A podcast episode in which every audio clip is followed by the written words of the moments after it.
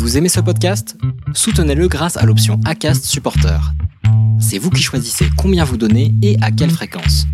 Cliquez simplement sur le lien dans la description du podcast pour le soutenir dès à présent.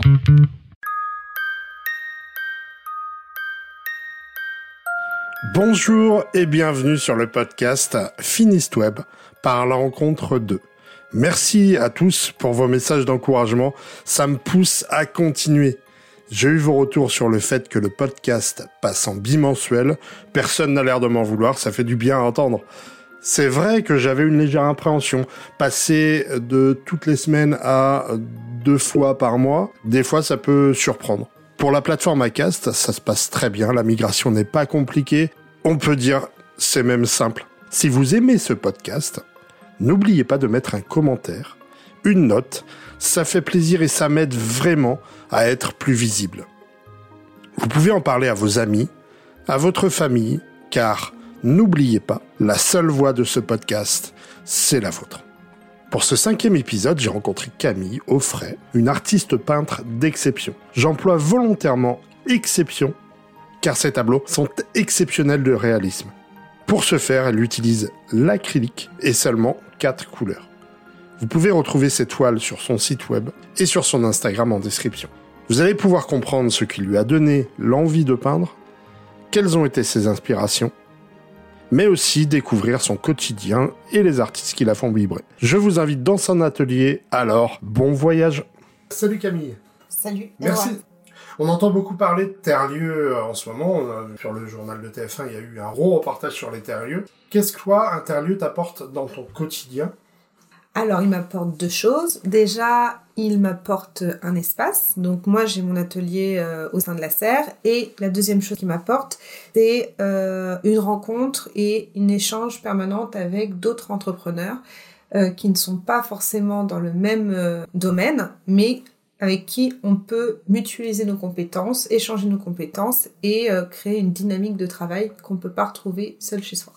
Pour que les auditeurs te connaissent, j'aimerais que tu, bah, tu nous dises qui tu es, ouais, déjà, okay. Et ce que tu fais au quotidien, quel est ton métier, quelle est ta passion ? D'accord, alors moi je m'appelle Camille Auffray, j'ai trente et un ans, je suis artiste portraitiste, c'est-à-dire que je suis peintre spécialisée dans le portrait.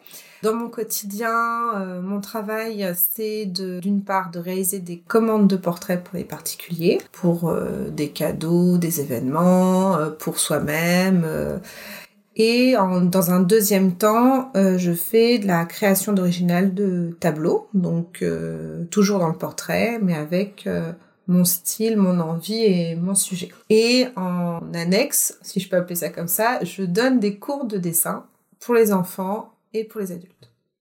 Artiste, c'est souvent un métier de passion. Oui. Euh, on met souvent toute sa passion dans, dans son art. Mmh. Est-ce qu'il y a un événement en particulier ou plusieurs qui t'ont amené à faire ce que tu fais aujourd'hui? J'ai envie de dire que c'est à, ça s'est construit avec le temps, parce que dans, moi, dans, dans ma tête, on, a, on est tous avec des capacités, des choses innées, et après, on en fait quelque chose ou pas.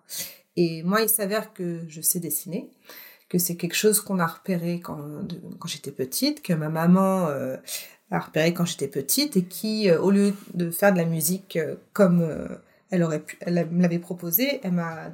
pris des cours de dessin avec une artiste japonaise.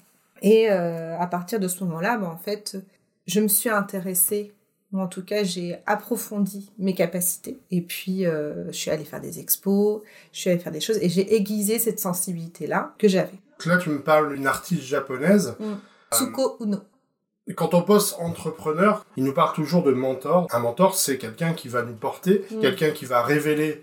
Bah, notre talent mm. ou notre envie.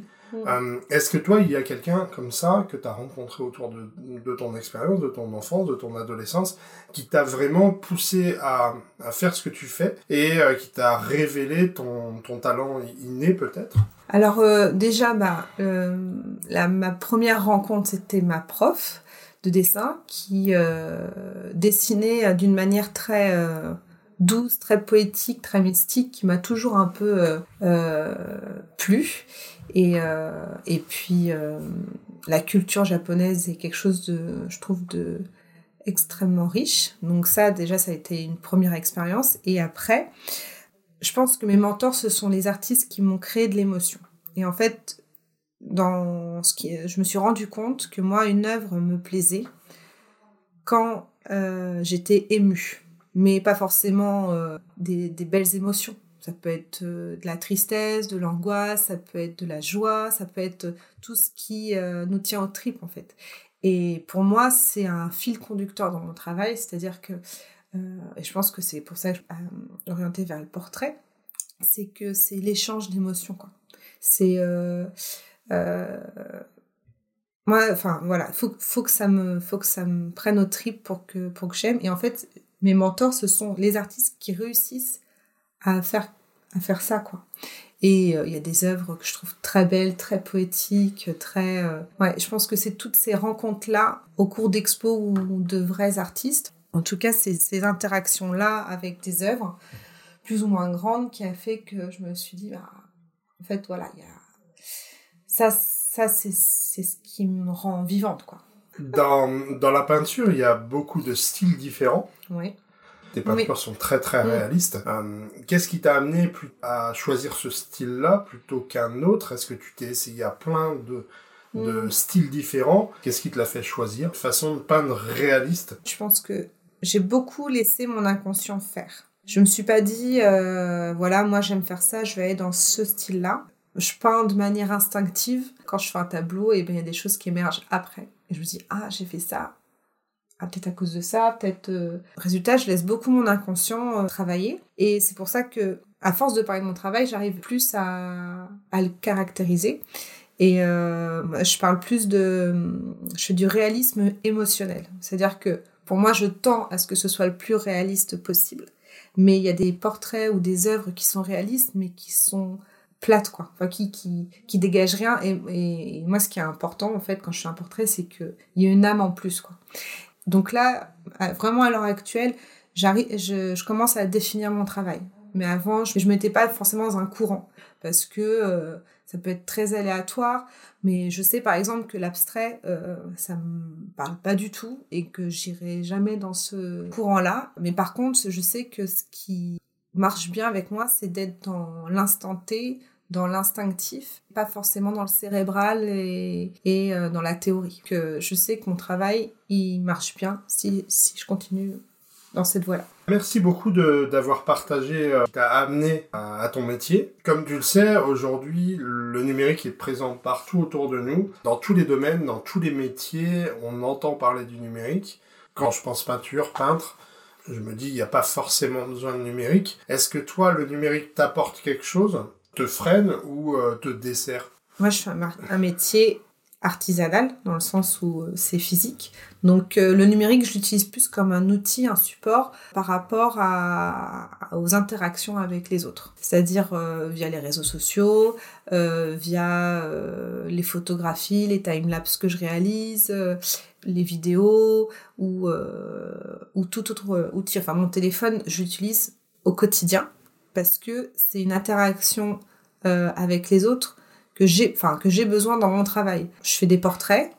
Euh, pour moi, je, les gens, enfin, j'ai besoin des, des gens pour faire mon travail et parce qu'ils m'apportent... Euh, enfin, voilà, c'est le cœur de mon métier. Et le numérique, j'en ai besoin même pour... Euh, là, euh, tu vois, je, je suis en train de travailler sur la série, euh, sur une série du costume de Plougastel. Donc, je travaille à partir d'archives, de photos. Et donc, là, j'utilise des logiciels photos, et cetera pour retoucher et retravailler la photo pour que je puisse l'utiliser. Donc, ça, c'est des outils dont j'ai besoin parce que je vis dans mon temps aussi. Donc, euh, le numérique fait partie de, de notre actualité et de notre temps. Le numérique et les plateformes, euh, réseaux sociaux tels qu'Instagram, même un site web, euh, pour montrer ton art. Avant, avant ça, il y avait les galeries. Euh, ouais. On exposait dans les galeries. Euh, maintenant, l'outil informatique et l'outil numérique te permet de, d'exposer au monde ton, voilà, c'est ça. Tes œuvres. Mmh. Je suppose que tu es beaucoup sur les réseaux sociaux. Quel réseau social tu utiliserais le plus ? Alors moi, j'utilise beaucoup Instagram. J'utilise beaucoup les stories, euh, les réels, tout ça, toutes les... les vidéos en, en, en ligne. Je tends à essayer d'autres. Hein. YouTube, je me suis fait une chaîne YouTube, j'essaye. Hein. Mais moi, euh, c'est pareil, en fait. Moi, ce que j'ai appris en étant à la serre, en devenant entrepreneur, c'est euh, on doit être hyper polyvalent sur plein de fronts différents. Et le numérique, Internet, les outils euh, Photoshop, tout ça, ça, c'est des choses que j'apprends sur le tas, quoi. Enfin, on, on apprend à être autodidacte sur certains domaines, quoi. Est-ce qu'il y a aujourd'hui un, un outil euh, numérique mmh. euh, qui t'est indispensable ? Bah, les retouches photo. Enfin, après, euh, je navigue entre euh, Lightroom, Photoshop et, euh, et euh, les outils euh, aperçus euh, basiques de mon, de mon ordinateur. Mais oui, c'est, les, c'est le... Donc plutôt la suite Adobe ouais. faite pour, les, mmh. pour le graphisme. Oui, c'est ça. Euh, Quand on pense peinture, peintre, on pense à quelqu'un de, bah, de seul dans son atelier, qui a besoin de, d'être seul aussi mm. pour avoir sa création, pour mm. avoir ses idées. Est-ce que tu peux te passer des gens, bah, je parle pas de clients, mais dans ta vie professionnelle, est-ce que tu penses que tu pourrais eh, vraiment réussir seul, en peignant seul et puis en vendant seul ? Moi, je sais qu'on a l'image du peintre seul dans son atelier, dans sa bulle, en mode création et tout. Euh, moi, je me sens pas du tout dans ce schéma-là, parce que j'ai une réelle besoin d'être, d'être avec les autres. D'être, euh, je pense que j'ai un côté altruiste qui, qui est présent dans ma vie et que je dois pas renier, parce que j'ai essayé d'être travailler à la maison, euh, euh, d'avoir mon atelier à la maison, mais pff, ça marche pas. J'ai, j'ai, j'ai... J'ai, j'ai besoin d'avoir un, mon espace en dehors de la maison et puis de parler avec les collègues, je les appelle les collègues ici, ou, euh, ou d'autres personnes. Ben en fait, ça, ça enrichit mon métier. Et c'est pour ça que je fais du portrait, en fait. C'est pour ça. C'est, c'est, en fait, c'est un échange, mon travail. C'est pas, c'est, je suis pas là à, à créer et à tout sortir de moi-même, comme ça. Euh, voilà. Donc, c'est, c'est, pour moi, j'ai l'impression d'être un filtre. Et, euh, et, de, et, de, euh, et de retransmettre quelque chose. Quand tu es en cours de création, est-ce qu'il t'est déjà arrivé de demander euh, à un de tes collègues son avis et changer un petit peu ta vision par rapport au, au, à ce que te disent les autres, ou tu restes quand même focalisé sur euh, bah, ta vision, mais en t'imprégnant des autres ? Si je peins quelque chose que je, que, où je ne maîtrise pas forcément le sujet, j'aime bien avoir un avis euh, sur quelqu'un qui s'y connaît. Par exemple, j'ai fait une série de célébrités. Il y a des célé... Comme je voulais avoir un panel assez large, j'ai pris des célébrités de plein d'époques différentes. Et évidemment, il y a des époques qui ne me correspondent pas. Je veux dire, euh, Romy Schneider, bah, c'est pas une icône qui a, qui a fait partie de ma vie. Donc, évidemment, quand je l'ai faite, pour moi, elle, est... elle était bien faite. Mais est-ce qu'elle était assez bien faite pour que ses fans la reconnaissent ? Et c'est, et c'est là, en fait, où, moi, mon, mon travail, il marche ou pas. C'est-à-dire, est-ce que euh, ce que je fais parle aux gens ? Et est-ce qu'ils ils, ils voient le truc en plus, quoi, que je veux leur apporter ? Et, euh, et, j'aime, et moi, ce que j'adore, c'est peindre des sujets auxquels je n'ai pas l'habitude de, de, de travailler. Et en fait, moi, ce que j'aime beaucoup dans mon travail, c'est que comme je change tout le temps de sujet, thèmes, d'époque, et cetera, et ben en fait, je sors tout le temps de ma zone de confort. Pour moi, peindre tout le temps la même chose, c'est pas intéressant. Et c'est pour ça, et c'est ça que j'aime bien aussi dans la commande de particulier, c'est que c'est pas ma vie, en fait. C'est pas mes, in- mes intérêts, mes passions, et cetera. Et je découvre d'autres personnes, des choses plus intimes, et c'est ça que j'aime beaucoup, en fait, dans mon métier. T'arrives à ressentir la passion des gens et à ressentir leur envie. Euh, et y a des partir sur un portrait de quelqu'un, Mmh. Euh, ça doit être compliqué. Est-ce que tu fais peut-être preuve de psychologie pour, pour voir hein, ses envies, ses passions, comment il est, comment il était, euh, ben... s'imprégner de ses émotions peut-être ? Ouais, mais c'est, en fait, c'est, c'est... le corps, il, il parle des fois tout seul. Il y a et quelque chose de récurrent qui arrive, c'est que quand j'ai fini un tableau qui a été commandé, que je le donne, je le vois tout de suite, si ça plaît ou pas, si y a, ça match ou pas. Ça se voit dans le regard, ça se voit dans le... Et je pense que là, quand, quand on est créatif, on a cette sensibilité qui est là, qu'on ne peut pas forcément expliquer. On sent si ça plaît ou pas. Et en fait, ça, ça se traduit sur différents euh, degrés. Par exemple, moi, je sais que j'ai fait trois tableaux pour un monsieur qui était fan des acteurs des années cinquante, qui était mais passionné. Et euh, là, c'était un sacré challenge parce que je ne pouvais pas les rater, quoi. Parce qu'il les connaissait par cœur. Et il était assez exigeant. C'est, c'est tout bête, hein, mais j'en ai fait, j'ai fait un portrait d'un, d'un acteur des années cinquante, mais il n'était pas... Au niveau du cadrage, ça allait pas. Et donc, il m'en a recommandé un autre plus grand. où on pouvait le voir encore plus, quoi. Par exemple, il m'a demandé de faire Marlon Brando sur euh, sa moto Triumph. J'ai jamais fait une moto Triumph. Mais bon, enfin, résultat, euh, voilà, c'était un, c'était un sacré challenge. Où il y a des gens qui m'ont demandé, euh, des veufs ou des veuves, qui m'ont demandé le portrait de leur euh, mari ou femme décédée. Et là, enfin, je veux dire, c'est une, enfin, moi, je trouve que c'est une responsabilité parce que c'est quand même des gens qui sont partis, qu'on doit, qu'on doit, euh, qu'on doit peindre, euh, qu'on doit dessiner. Et il y en a un qui était hyper ému parce qu'il retrouvait plus sa femme dans, dans le dessin que dans la photo. Et je pense que c'est là, en fait, où tout se joue, c'est qu'il y a, il y a quelque chose en plus, enfin, qui, qui, en tout cas, qui diffère de la photo. C'est que, euh, comme il y a ma patte, ma sensibilité, je pense qu'il y a ça qui s'imprègne dans le tableau. Et c'est, et c'est pas... Enfin, j'ai l'impression que c'est un peu mystique ce que je raconte, mais en tout cas, c'est là où je me rends compte que je suis là pour ça. C'est mon job, quoi. Et euh, c'est pas quelque chose forcément que j'ai choisi, en tout cas j'essaye de... C'est quelque chose qui est là, et que j'essaie d'orienter au mieux pour réaliser ce pourquoi je suis là. Moi je me fais, je me fais une idée, j'essaye de me mettre à ta place, si j'avais le don de peindre, ce que je, ce que j'ai pas. Ouais.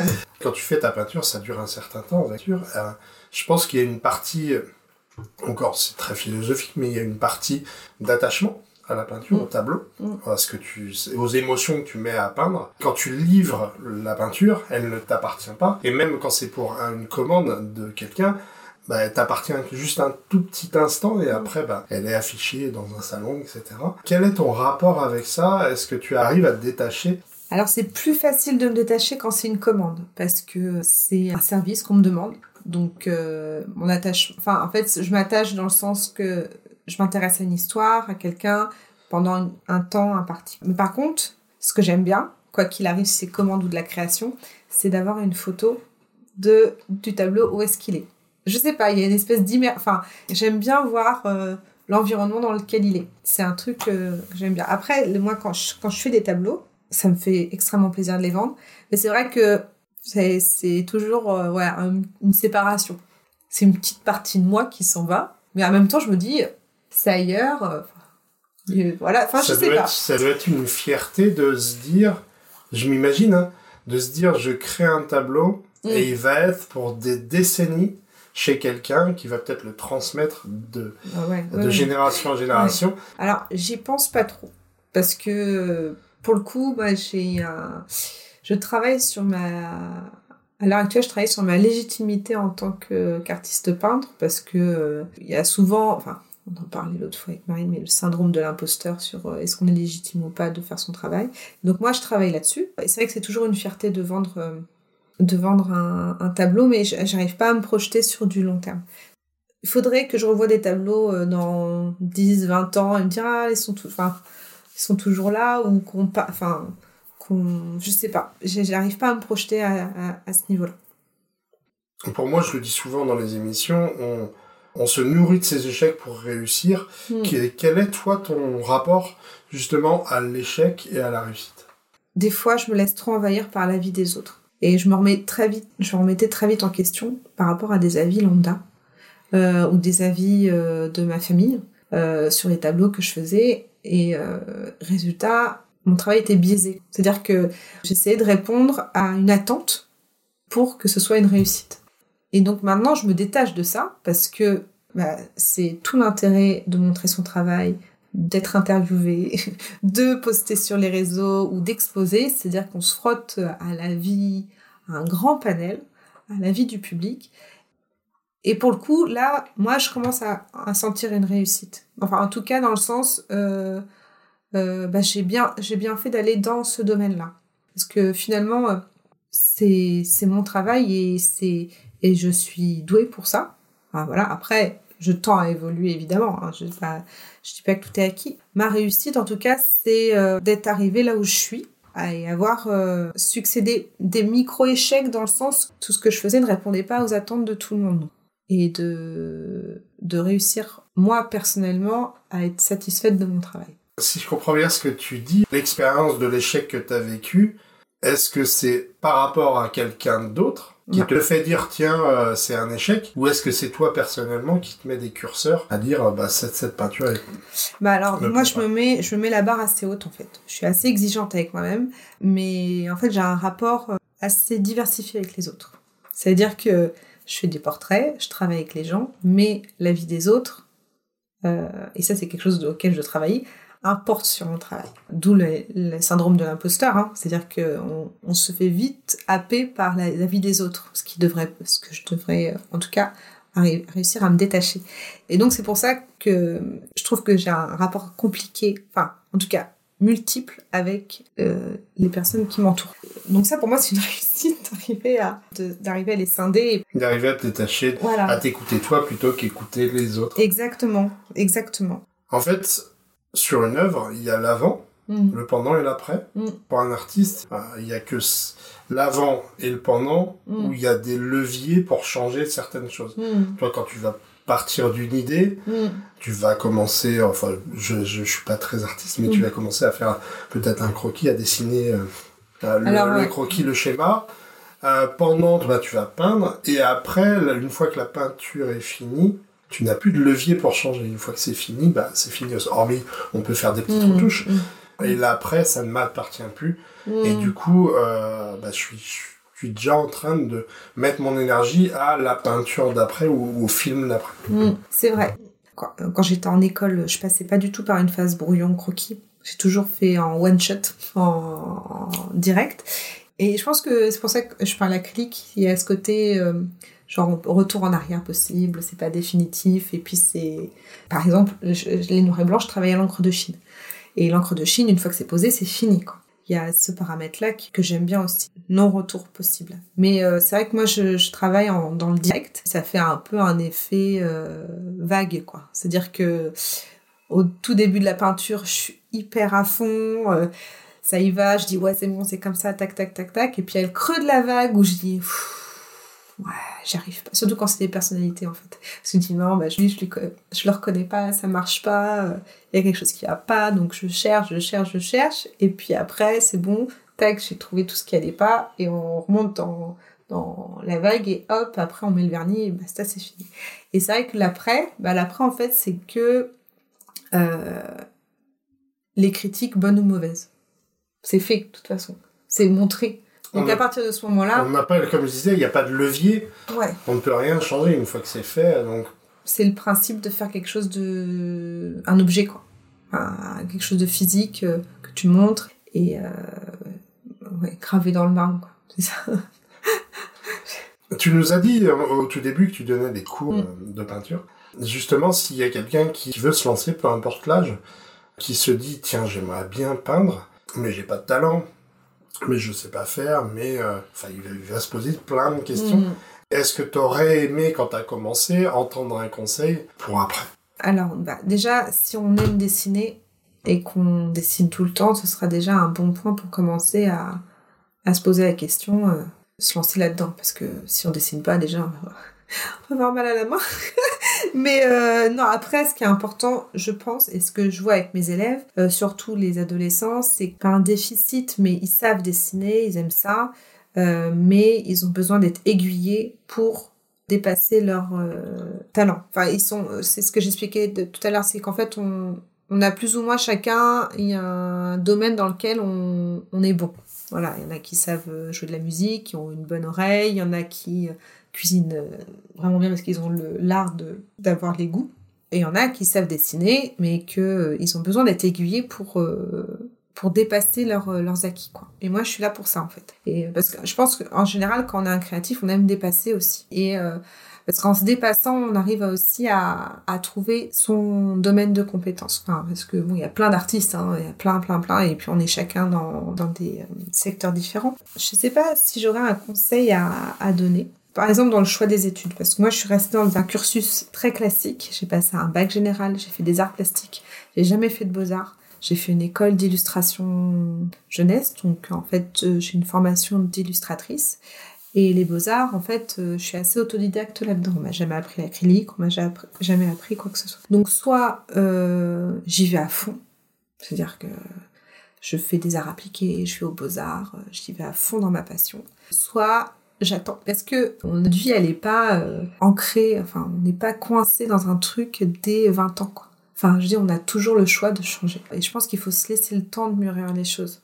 Je dis pas qu'il y a une bonne recette pour euh, être artiste. Je pense juste que, qu'il faut euh, s'écouter et se laisser du temps et essayer plein de choses. Je pense que l'expérience, de toute façon, c'est ça qui, qui fait qu'on arrive à mieux se connaître aussi et à savoir ce qu'on veut, vraiment. Tout le monde a une œuvre, quelle que soit l'œuvre, une peinture, un livre, mmh. un film, mmh. qui l'a marqué. Mmh. On se souvient tous et on se souviendra toute sa vie d'une ou deux ou trois choses qui nous ont marquées. Chaque fois qu'on a l'occasion, on en parle. Est-ce que toi, tu veux nous partager, justement, quelque chose qui t'a marqué ? Qui, qui m'a marqué. Alors, moi, je pense que j'ai des micro-choses qui m'ont marqué. Mais si je devais en retenir une, euh, il y a une exposition que j'ai faite à Paris. Des artistes viennois de dix-neuf cents. Donc, ça recensait euh, Gustav Klimt, Egon Schiele, Kokoschka. Quand j'ai fait cette, cette expo... C'est euh, Egon Schiele, il m'a, il m'a, il m'a bouleversée parce que c'était quelqu'un de très torturé. Ses peintures euh, transpiraient euh, ces, ces émotions-là. Euh, le travail du corps, les, enfin, il y avait vraiment, enfin, c'est là où j'ai compris qu'en fait, euh, le langage corporel, il, c'était beau, quoi. Enfin, c'est pour ça que j'aime beaucoup la danse. J'aime beaucoup la beauté.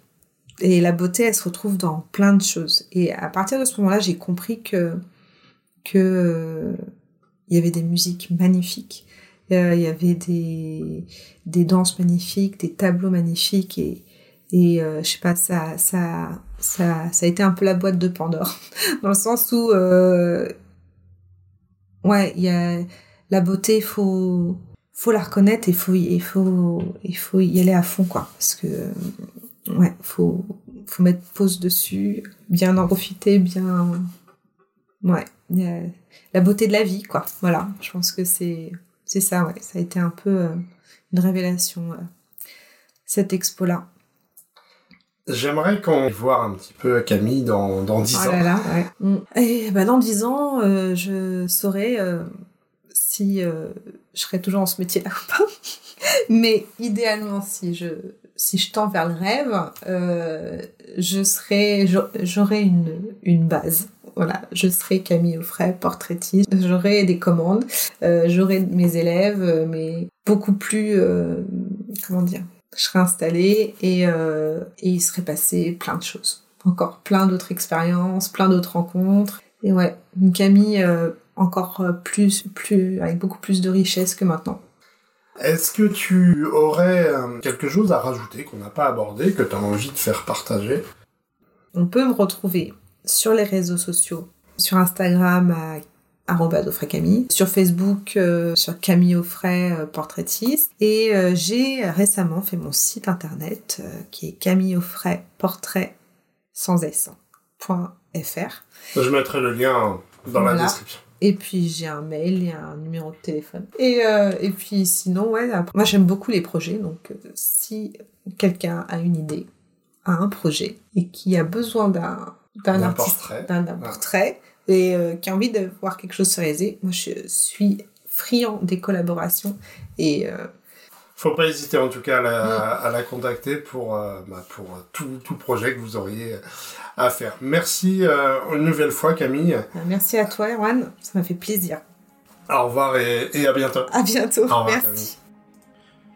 Vous venez d'écouter le parcours de Camille Auffray. Vous pourrez retrouver ses œuvres en exposition pendant tout le mois de juillet à Brest, au salon de coiffure Le Saint-Louis. Merci une nouvelle fois pour vos commentaires, partages et messages. Portez-vous bien et à dans deux semaines.